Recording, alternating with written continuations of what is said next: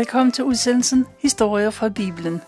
Mit navn er Tove Christensen, og i teknikken sidder Jan Friberg. I dag fortæller jeg noget af det, der står i 1. Mosebog i Det Gamle Testamente. Og denne udsendelse handler om 7 år for Rakel og 7 år for Lea. Men først så skal vi høre lidt geografi og lidt slægtshistorie. Handlingen i denne udsendelse foregår i Mesopotamien. Mesopotamien, det betyder bare landet mellem floderne. Og det er floderne Eufrat og Tigris, der er tale om.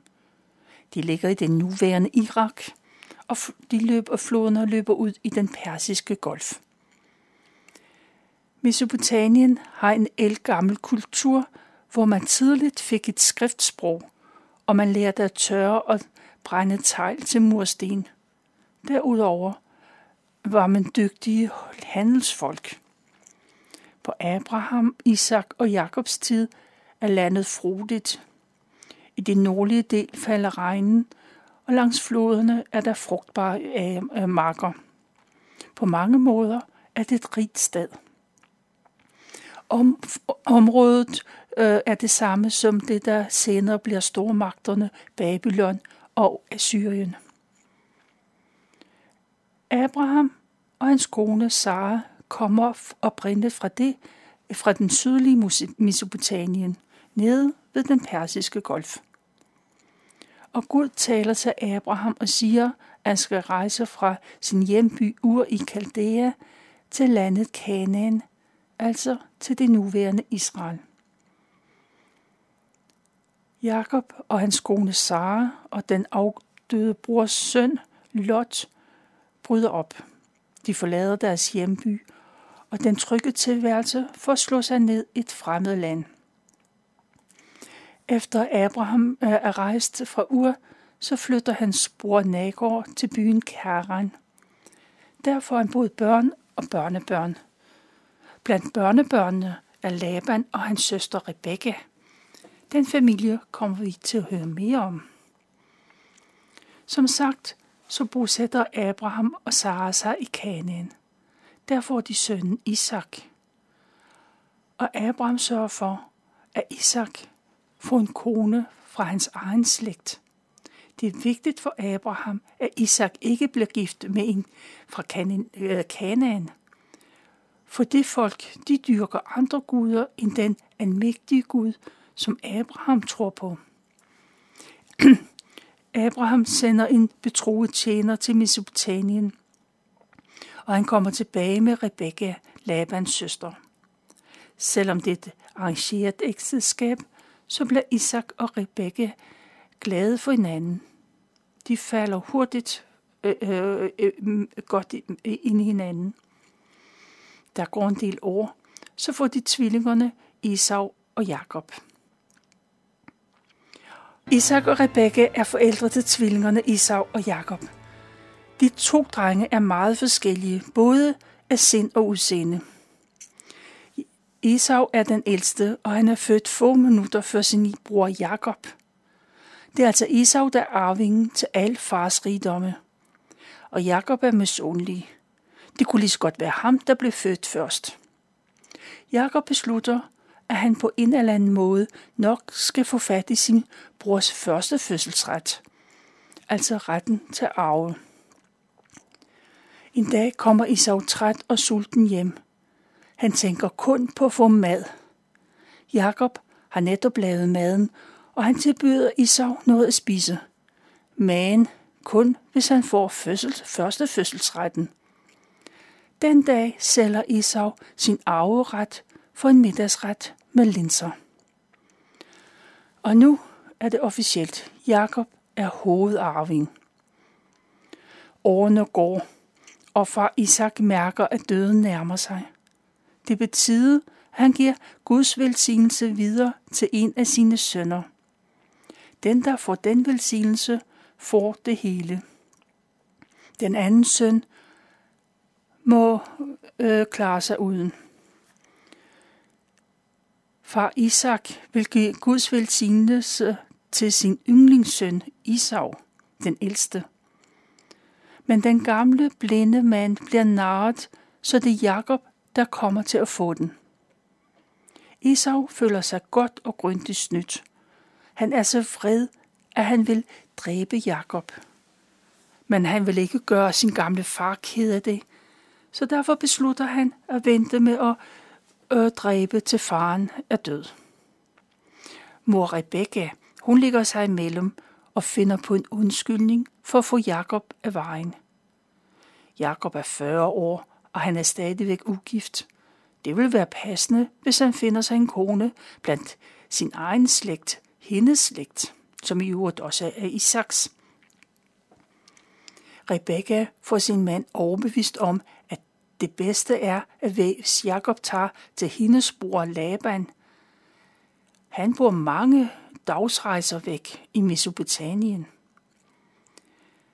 Jakob får sin fars velsignelse til at rejse til familien og til at gifte sig. Den første nat, da Jakob sover under åben himmel, så har han en særlig drøm. Han ser en stige, der når fra jorden og op til himlen. Samtidig hører han en stemme, der siger, at Gud vil være med ham. Jakob fortsætter sin vandring, og han kommer til det land, hvor han ved, at hans onkel bor. Jakob er klar over, at hans familie bor i nærheden, men han ved ikke præcis, hvor det er, og han ved jo heller ikke, hvordan de ser ud. Og så må han spørge sig for. Der er sikkert nogen, der kender familien, og som kan fortælle ham, hvor han skal gå hen. Og Jakob ser sig om efter at finde nogen, han kan spørge. Og så får han øje på en brønd, der ligger ude på en mark. Ved siden af brønden står der nogle hyrder, og der ligger 3 fåreflokke og venter på at få noget vand. Problemet er, at der ligger en stor sten oven på brønden. Den ligger der sikkert for at beskytte vandet mod fordampning og for at holde vandet rent. Måske også for at der ikke skal komme vandtyve. Vand er kostbart i det varme land. Systemet er åbenbart, at når alle hyrder i området er samlet, så hjælper man hinanden med at løfte stenen væk. Så vander man dyrene, og så lægger man stenen tilbage bagefter. Jakob går hen til de hyrder, og så spørger han, om de kender Laban. Jo, men det gør de da. Og det er forresten hans datter Rakel, der er på vej hen mod dem. Og så peger de på en ung pige, der kommer med sin fars får. Og Jakob ser sin kusine for første gang, og han bliver betaget af hende. Han synes aldrig, han har set så smuk og dejlig en pige som hende.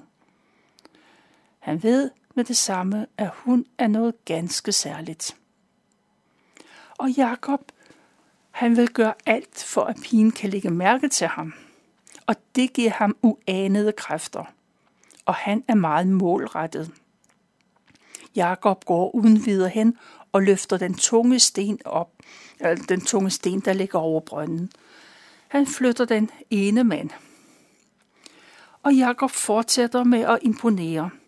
Han tager en spand og hejser vand op til pigens får.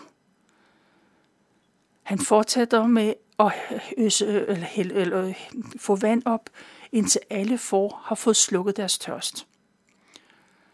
Og når det er klaret, så går han hen til Rakel og giver hende et kys på kinden. Og med tårer i øjnene, så fortæller han, at han er søn af pigens faster, af Rebekka. Og det er en stor nyhed for Rakel. Tænk at høre fra et familiemedlem, som man kun kender af omtale. Rebekka, hun har rejst længe før, at hun blev født.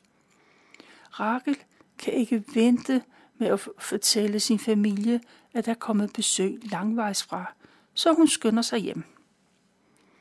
Rakels far, Laban, han lytter til sin datter. Hans forundring bliver større og større. Han siger farvel til sin elskede Rebekka, søster Rebekka, da hun var ganske ung. Først nu ved han, at hun har husket på ham i alle disse år. Nu, mange år senere, så er der endelig kommet livstegn fra hende. Det er kommet igennem hendes søn. Laban er glad for at høre dine gode nyheder, og så skynder han sig ud til brønden for at tage imod Jakob. De to mænd omfavner hinanden og kindkysser. Det er familien, der mødes, og glæden er stor. Jakob fortæller, hvorfor han er kommet, og Laban er overvældet. Og han gentager, tænk engang, at det er min slægtning, der er kommet. Og Jakob, han flytter ind til Laban, og han bliver hurtigt en del af familien. Familien består blandt andet af Labans to døtre, Rakel og hendes store søster, Lea. Jakob, han betragter pigerne. Han synes, de begge er søde. Lea, hun har nogle kønne øjne, men det er Rakel, der er noget særligt. Hun er helt igennem en smuk og dejlig pige. Og Jakob glider ind i hverdagen, og han hjælper med det, han kan. Han bliver hurtigt en naturlig del af husstanden. Men da der er gået en måned, så har Laban og Jakob en fortrolig samtale. Laban siger, at det er ikke rigtigt, at Jakob skal arbejde gratis for ham, bare fordi han er i familie. Og Laban spørger, hvad Jakob vil have i løn. Og så er der gang i lønforhandlinger. Men Jakob, han er ikke spor i tvivl om, hvad han vil have. Han har måske ovenikøbet håbet på og netop at få det spørgsmål. For Jakob vil have Rakel. Han er stadig meget betaget af hende, og han bliver mere og mere forelsket. Jakob vil arbejde for Laban i 7 år, hvis han må blive gift med den yngste datter Rakel. 7 års gratis arbejde, eller for en kone. Jakob taler med stor frimodighed til sin kommende svigerfar. Jakob slår hurtigt til og svarer, men at det er en aftale, for han vil gerne have, at det er Jakob, der bliver gift ind i familien. Hellere Jakob end nogen, der er uden for deres slægt. Og Jakob er glad. Han synes, at han er en heldig mand, og at alt lykkes for ham.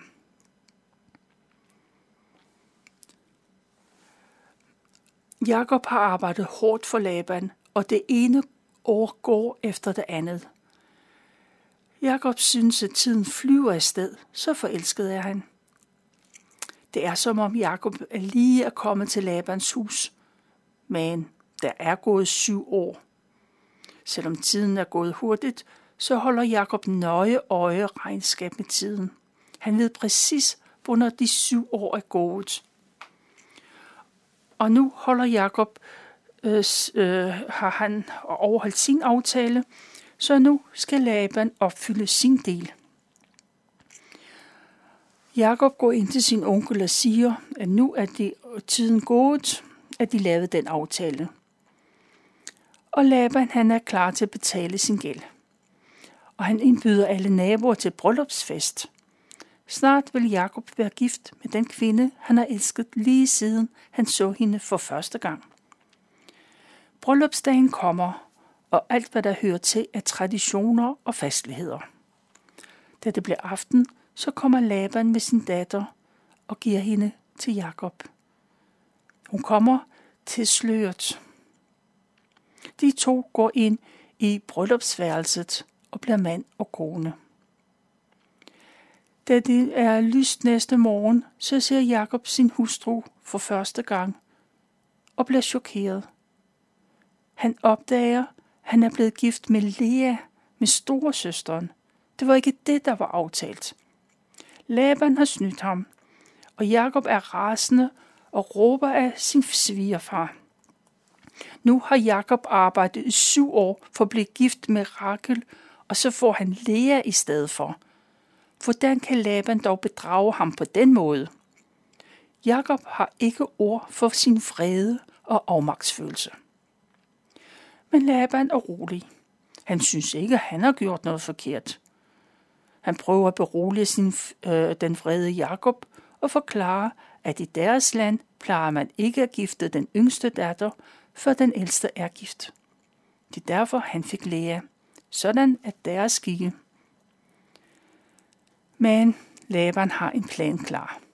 Hvis Jakob vil vente til bryllupsugen er overstået, så kan han også blive gift med Rakel. Altså, hvis Jakob lover at arbejde endnu 7 år for Laban. Og Jakob ser ingen anden udvej, for han vil giftes med Rakel. Og da ugen er gået, så bliver Rakel og Jakob gift, og de holder deres bryllupsnat. Glemt er den forbigående uge, og glemt er de 7 arbejdsår. Jakob er lykkelig, han elsker Rakel uendelig højt. I anledning af bryllupperne giver Laban begge sine døtre en bryllupsgave. De får en slave, Lea og Rakel, de får hver deres slavepige.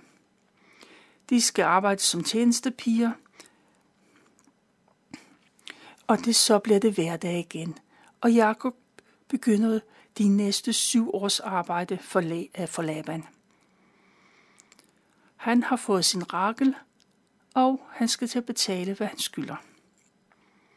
Rakel er lykkelig, for hun er gift med den mand, der elsker hende, og som hun elsker. Lea derimod, hun er ked af den situation, hun er kommet i. Hun ved godt, at Laban ikke elsker hende. Og Lea føler sig ensom. Men hun er ikke alene, for Gud ser hende. Han ser, hvordan hun har det, og Gud griber ind i de 2 kvinders liv. Gud lader Lea, den ældste, blive gravid, men Rakel bliver ikke gravid. Lea, hun føder en søn, som hun kalder for Ruben. Ruben, det betyder, Gud ser min ulykke.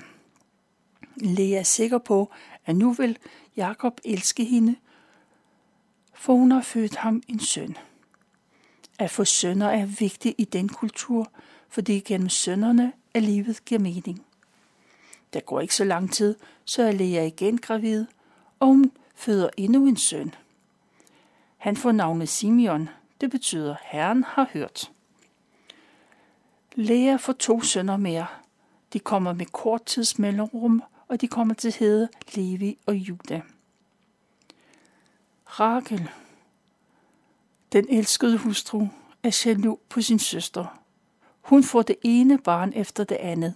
Selv får hun ikke nogen. Rakel er ked af det, for hun vil så gerne have en dreng. Ikke kun for sin egen skyld, men også for slægtens beståen. En dag Rakel er sammen med Jakob, så græder hun og forlanger, at Jakob skal opfylde hendes ønske. Giv mig en søn, eller jeg dør, siger hun. Men Jakob bliver vred. Er han måske Gud? Kun Gud har magt til at give liv. Han ved, at Gud er den eneste, der kan hjælpe. Måske aner Jakob, hvordan det hænger sammen, at grunden til det hele er, at han ikke elsker Lea, som han bør elske sin hustru. Rakel er desperat efter at få en søn. Og nu gør hun det, som der er ganske almindeligt at gøre, når kvinder ikke kan blive gravide. Hun giver sin slavepige til sin mand. De 2 kan blive gift og få børn sammen. Rakel ejer slavepigen, og dermed ejer hun også de børn, hun får. Hvis slaven bliver gift med Jakob, og de får børn sammen, så er barnet jo Rakels. Det er tankegangen, og Rakel opfordrer sin mand til at blive gift med hende. Og Jakob gør, som Rakel ønsker, og så tager han slaven til hustru, og hun bliver gravid, og Rakel kalder drengen for Dan. Og tjenestepigen får endnu et barn, som bliver kaldt Naftali. Og nu er det Lea, der er ked af det. De 2 søstre, de kæmper om Jakobs gunst.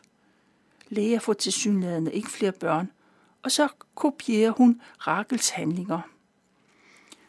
Og nu får Jakob bliver han gift endnu en gang, denne gang med Leas slavepige. Det er Jakobs 4. kone, og så får de to drenge sammen. Jakobs sønner vokser op, og de hjælper med, hvor der er brug for det. Der er meget, der skal gøre på Labans ejendom. En dag er den ældste søn Ruben med ud med de voksne ud for at høste hvede. Og der finder han en helt speciel og sjælden plante. Det er alrunerod, eller kærlighedsplanten, som de kalder rødderne. Det er almindeligt kendt, at hvis en kvinde spiser disse rodknolde, så bliver hun lettere gravid. Derfor er planterne så uendeligt kostbare. Ruben tager planterne med hjem til sin mor Lea og giver hende den. Hun bliver glad. Selvom Lea har 4 sønner, så vil hun gerne have flere. Rakel opdager, at Ruben har fundet de der kærlighedsplanter og givet til sin mor. Og Rakel, hun er misundelig, for hun har selv hårdt brug for sådan nogle planter. For hun har stadig ikke fået børn selv. Rakel går nu til sin søster, og så slår de en handel af. De handler med værdifulde ting. Hvis Rakel får planterne, så kan Jakob få lov til at sove hos Lea den nat. Og sådan bliver det. Jakob kommer hjem den aften, så kalder Lea på ham. Hun fortæller, at kvinderne har aftalt, at Jakob skal sove hos hende den nat. Og så bliver Lea gravid, og hun føder endnu en dreng. Der går ikke lang tid, så har hun endnu en søn. Det betyder, at Lea har 6 sønner. Senere får de et barn mere. Det bliver en pige. Dina hedder hun. Efter mange, mange år bliver Rakel endelig gravid, og hun føder en søn, som hun kalder for Josef. Og senere får hun Benjamin. Når jeg fortæller så indgående om disse fødsler og børn, om Jakobs sønner, så er det fordi, at de sønner får en særlig betydning. Jakob, han får 12 sønner i alt. Det bliver Israels 12 stammer, der alle får hver deres plads i bibelhistorien. I mange generationer fremover kommer jøder til at opregne deres forfædre tilbage til Jakobs 12 sønner, Israels 12 stammer. I Jesus samtræ, så indgår Jakobs 4. søn Juda. Det er den vigtigste stamme, fordi det er hans slægt, at Gud valgte, at Jesus skulle fødes ind i. Jakob kan ikke se det, og han tænker heller ikke på det, men Gud er med ham. Den velsignelse, han fik, betyder, at han får den søn, som skal være med i Jesus slægtsregister. Men alle Jakobs sønner er med i Guds udvælgelse af hans folk, israelitterne. Jakobs bror Isav, han blev også stamfar til et folk, men de får slet ikke samme betydning i verdenshistorien. Det er, hvad jeg har valgt at fortælle fra 1. Mosebog, kapitel 28, 29 og 30.